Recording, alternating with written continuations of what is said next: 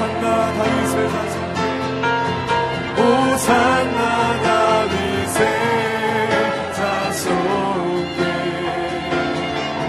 오산나 불러온 주의 왕.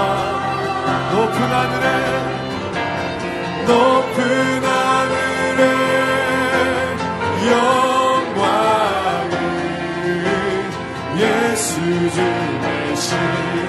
예수는 그리스도.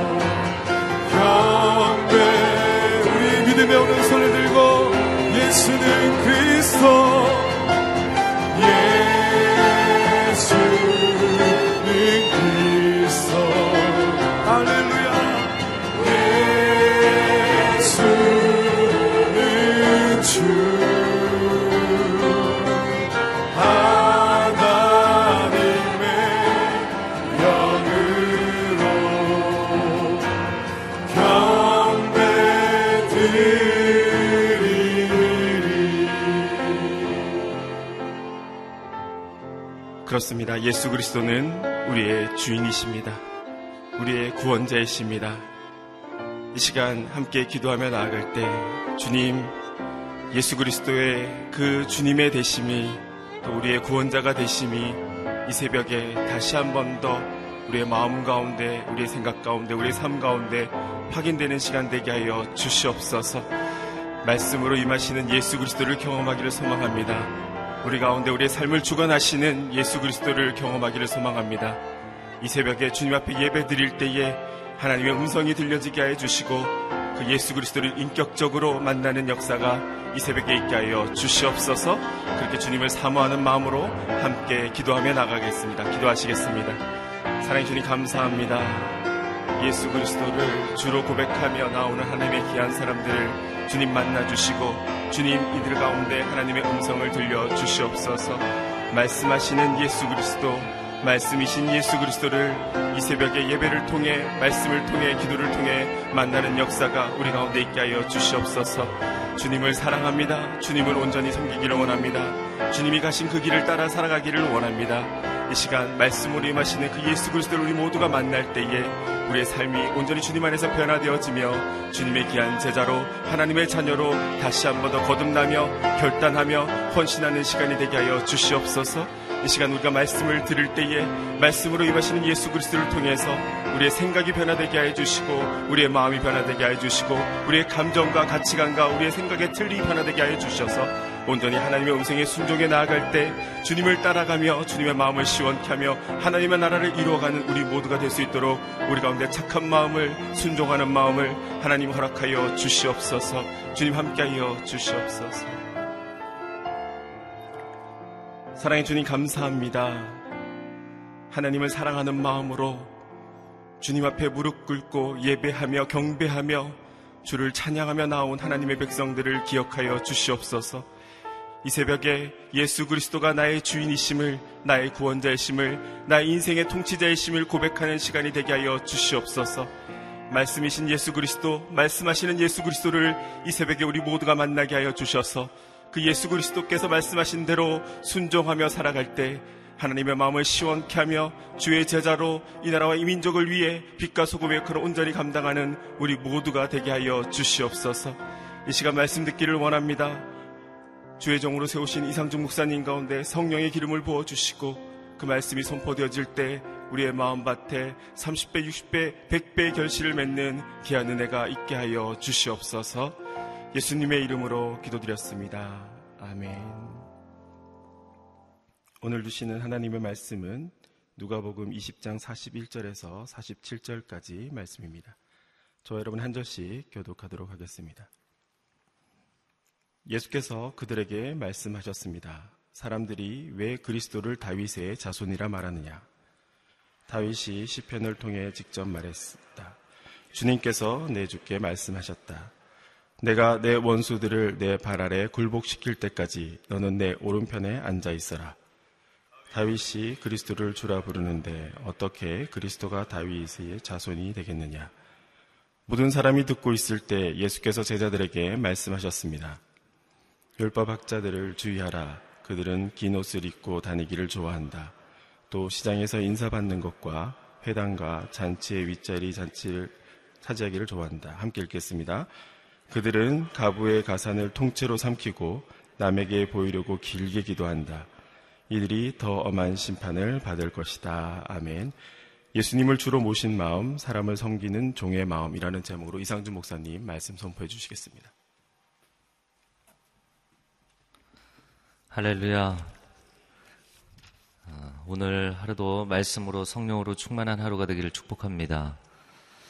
아, 누가복음 20장 예수님의 논쟁 시리즈가 이제 아, 끝나는 부분입니다. 거의 종결판이라고 할 수 있겠는데 아, 세 가지 논쟁, 권세 논쟁, 납세 논쟁, 부활 논쟁. 아, 근데 이제 이 네 번째도 논쟁 시리즈에 포함시키는 경우가 많이 있지만 아, 논쟁이라고 하기 어려운 것은 예수님이 질문만 하고 답변이 전혀 없기 때문입니다. 예수님의 일방적인 아, 질문 그리고 일방적인 글쎄 어떻게 보면 공격이라고도 할 수 있겠지만 아, 사실 예수님께서 중요한 교훈을 그들에게 주시고자 하는 그런 내용입니다. 아, 오늘 말씀을 함께 보겠습니다. 41절 같이 읽어보겠습니다. 시작. 사람들이 왜 그리스도를 다윗의 자손이라 말하느냐? 아, 예수님이 질문을 던지십니다. 아, 이 예수 그리스도, 아, 그리스도에 관한 질문을 던지신 것인데, 아, 성경의 두 가지 상치되는 내용, 분명히 둘 다 성경에 있지만 어, 성경에 상치되는 내용을 인용해서 이 두 부분이 다 참이면서 두 가지를 만족시키는 해답을 제시하는 것.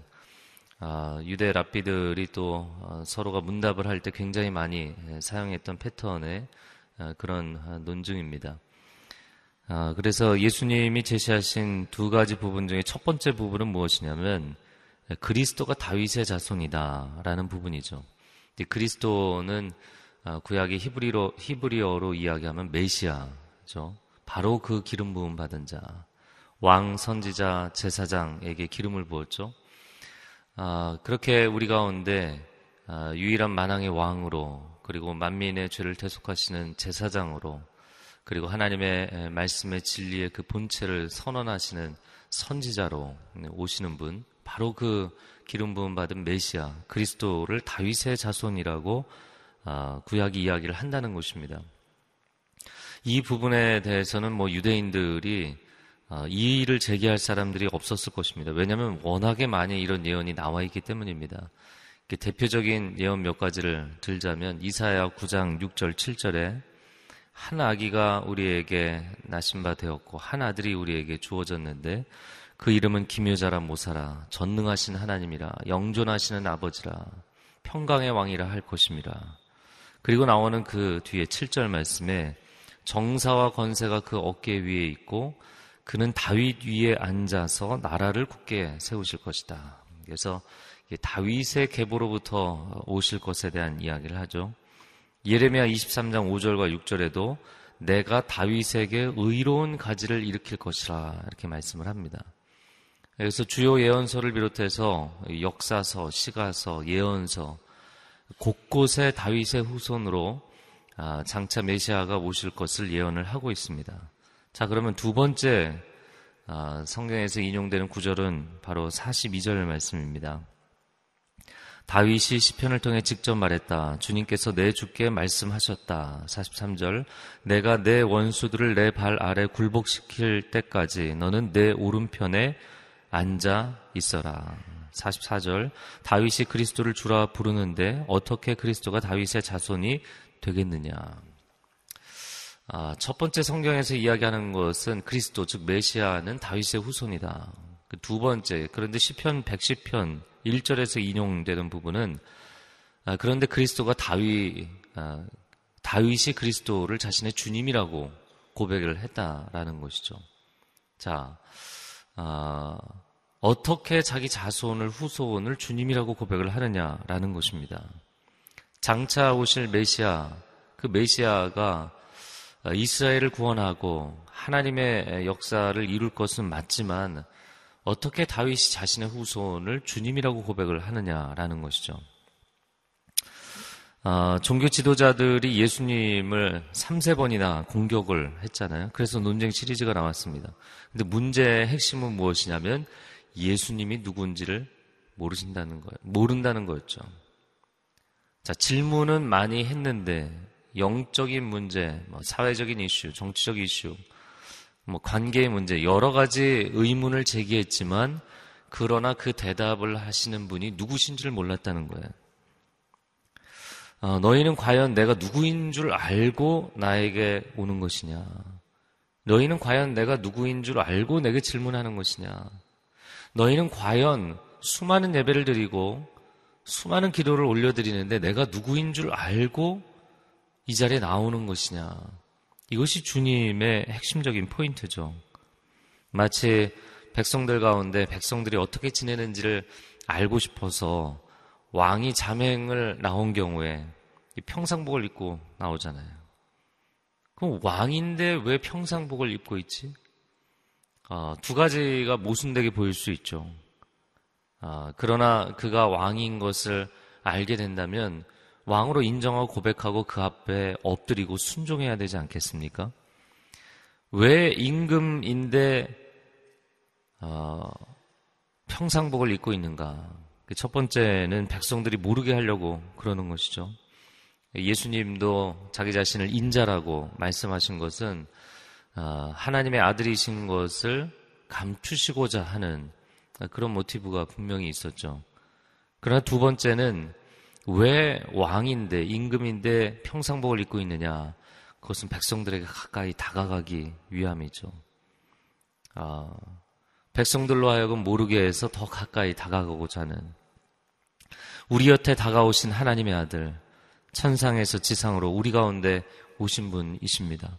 인간의 계보에 오셨지만 포도원 농부의 비유처럼 주인의 아들, 만유의 주가 되시는 하나님의 아들 예수 그리스도이십니다.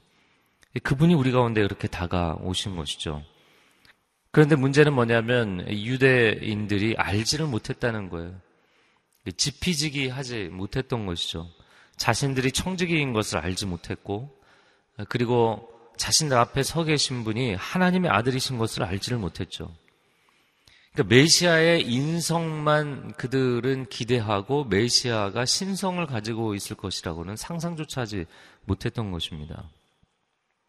그래서 이 사람들은 그냥 아, 장차 메시아가 오시면 다윗과 같은 훌륭한 군주가 되어서 그들을 정치적으로 해방시켜 줄 것이라고만 생각을 했었던 것이죠. 누가 감히 아, 하나님의 아들이 천상의 보좌를 버리고 이 땅 가운데 찾아오신다고 상상을 했겠어요. 전혀 그 부분을 모르고 있었던 것이죠. 자, 45절 말씀.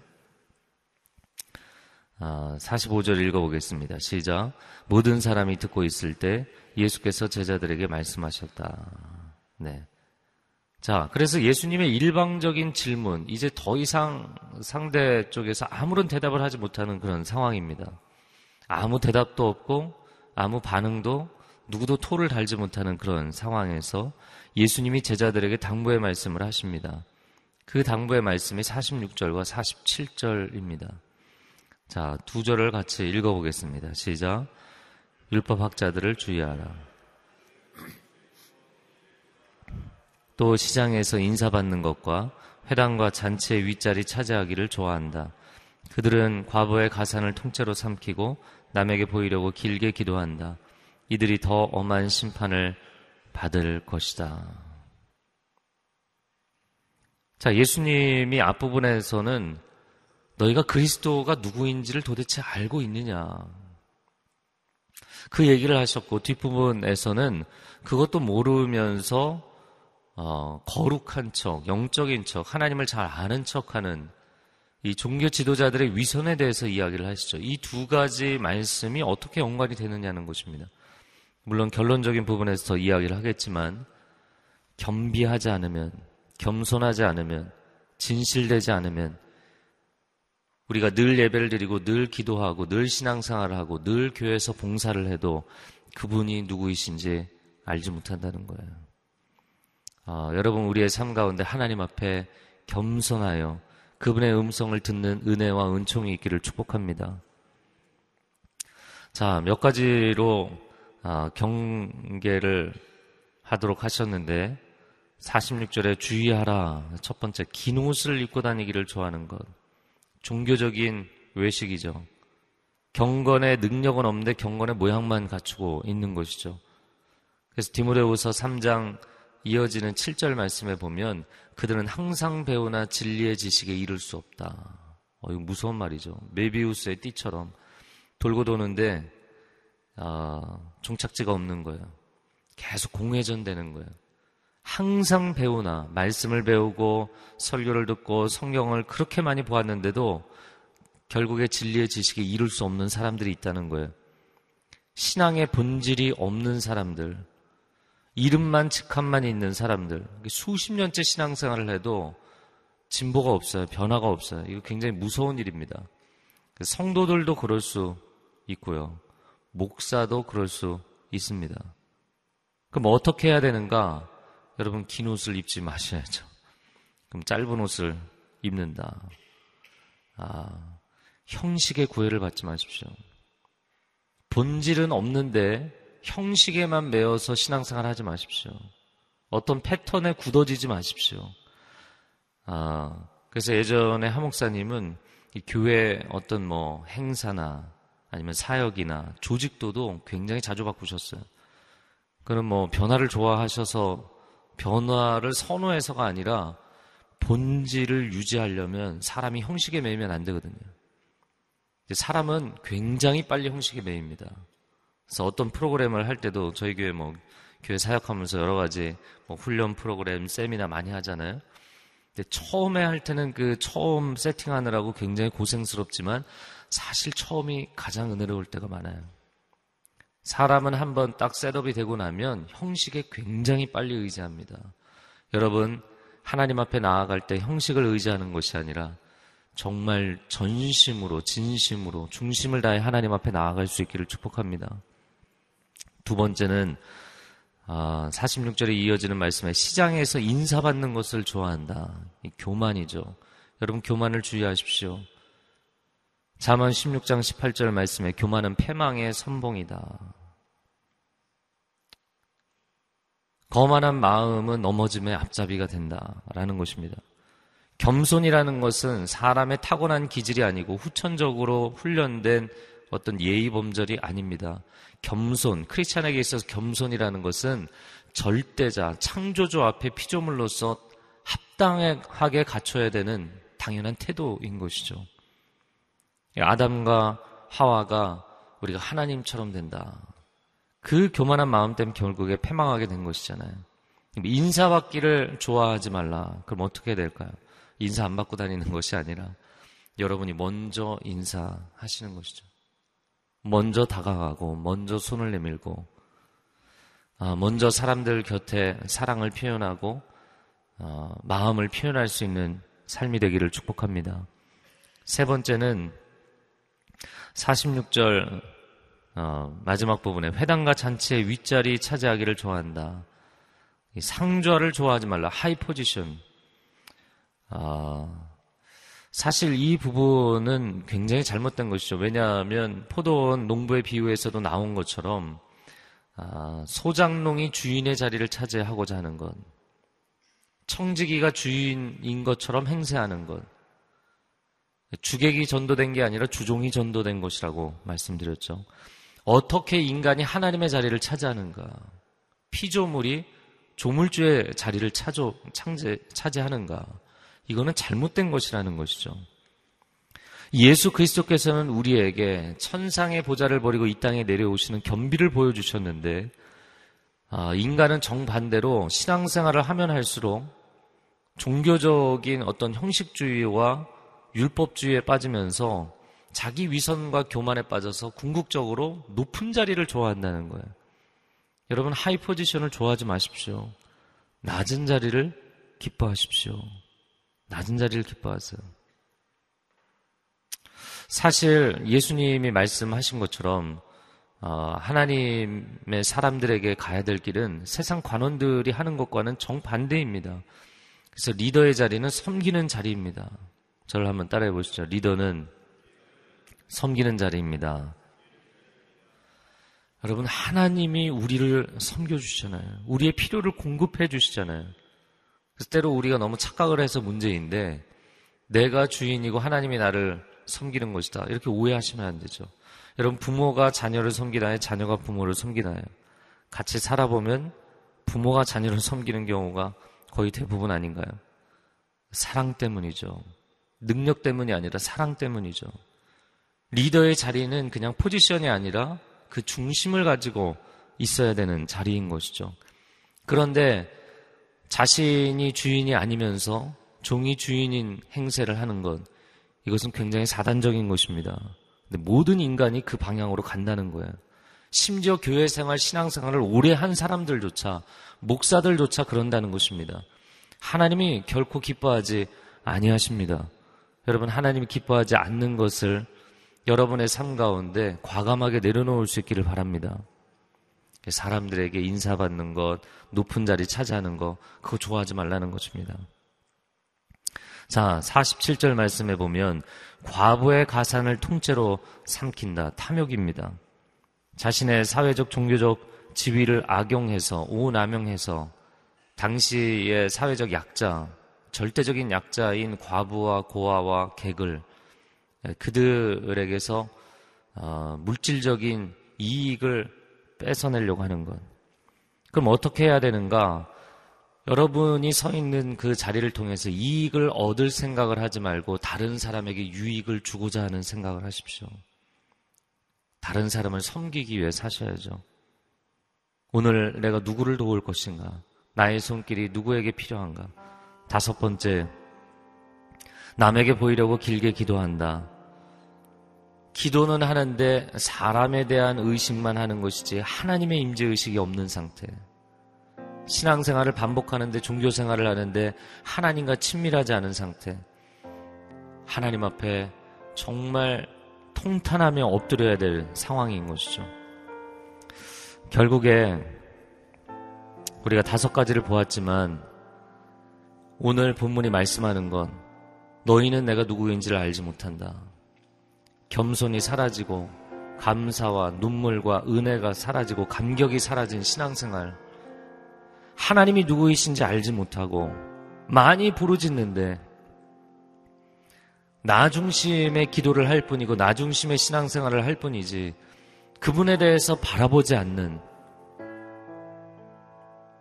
마치 여러분 누구 이렇게 상대방과 앉아서 대화를 할 때 그냥 내 얘기만 막 쏟아놓고 있는 거예요.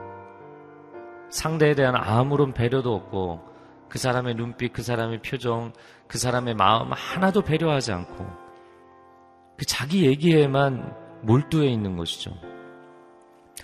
여러분, 신앙생활의 본질은 예수 그리스도께서 누구이신지를 아는 것인 줄로 믿습니다. 이 시간 함께 기도하겠습니다. 기도할 때 우리 가슴에 손을 얹고 기도하겠습니다.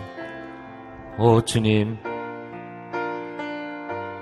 많은 말씀을 듣고 성경을 많이 연구하고 하나님 앞에 많이 엎드리지만 계속해서 매너리즘에 빠지고 형식주의에 빠지는 나를 극률이 여겨 주옵소서 불쌍히 여겨 주옵소서 눈물과 감사와 감격과 은혜에 대한 고백이 회복되게 하여 주옵소서 하나님 앞에 엎드려 겸비하는 하루가 되게 하여 주시옵소서.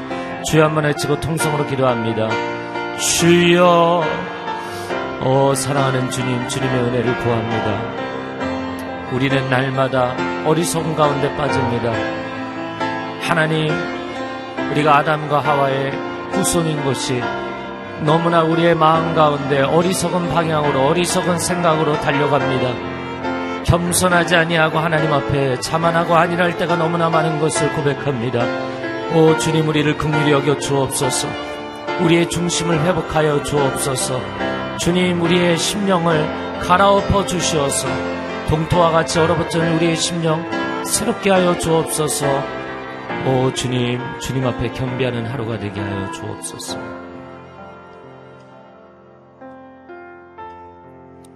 우리 주 예수 그리스도께서는 천상의 보좌를 버리고 이 땅 가운데 내려오셔서 우리의 죄의 문제를 대면해 주시고 우리의 절망적인 상황 가운데 우리를 만나 주시고 우리를 회복하시고 구원하신 줄로 믿습니다.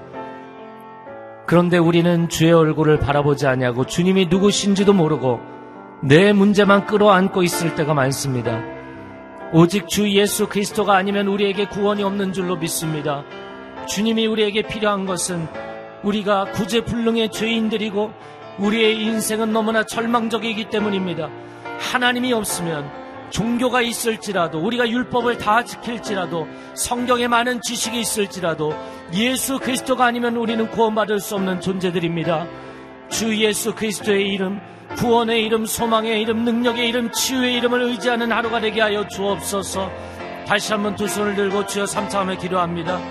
주여, 주여, 주여, 오직 주님, 오직 주님 앞에 겸손히 엎드리기를 원합니다. 내가 어떠한 죄인인지, 내가 얼마나 불쌍한 인생인지, 주님이 없으면 절망적일 수밖에 없는 인생인 것을 고백하며 나아갑니다. 주님을 알고 주님을 의지하게 하여 주옵소서. 눈이 있으나 보지 못하고 귀가 있으나 듣지 못하고 마음 문을 닫고 있는 어리석은 영혼이 되지 않게 하여 주옵소서 주님 한 분을 의지하게 하여 주옵소서 주님 한 분을 알아가게 하여 주옵소서 영생은 하나님과 그 보내신 자 예수 그리스도를 아는 것이라 말씀하셨습니다. 주님도 알기를 원합니다. 주님도 알기를 원합니다. 주님도 알기를 원합니다. 사랑하는 주님 오늘 하루도 주님 앞에 겸비하며 나아가기를 원합니다. 우리 가운데 임자하여 주시고 처음 기도할 때는 내 문제를 가지고 나아가겠지만 기도의 깊은 자리로 들어갈수록 세상과 나는 간거롭고 구속한 주만 보이는 은혜가 있게 하여 주시옵소서. 그렇게 주의 임재의 깊이 가운데 들어가는 귀한 아침이 되기를 간절히 사모합니다. 이제는 우리 주 예수 그리스도의 은혜와 하나님 아버지의 극진하신 사랑하심과 성령의 교통하심이 간절히 그리고 겸손히 주의 임재 가운데 들어가기를 사모하는 귀한 하나님의 백성들 위해 그리고 소중한 일터와 가정과 자녀들 믿음의 공동체인 교회와 땅끝에서 주의 복음 증거하는 성교사님들 위해 이제로부터 영원토록 함께하여 주시기를 간절히 축원하옵나이다. 아멘.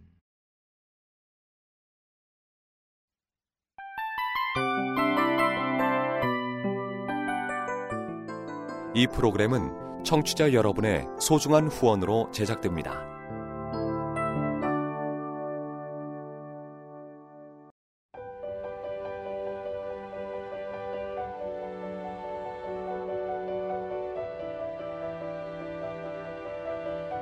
세상에는 수많은 교회들이 있지만 더 깊이 있는 말씀 강해를 찾기 위해 크기로만 교회를 선정하지 않습니다.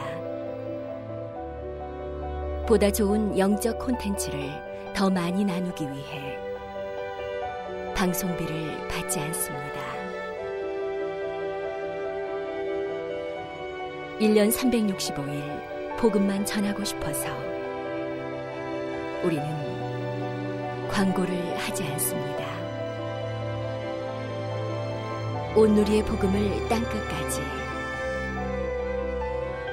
CGN TV와 함께 땅끝 성교사가 되주세요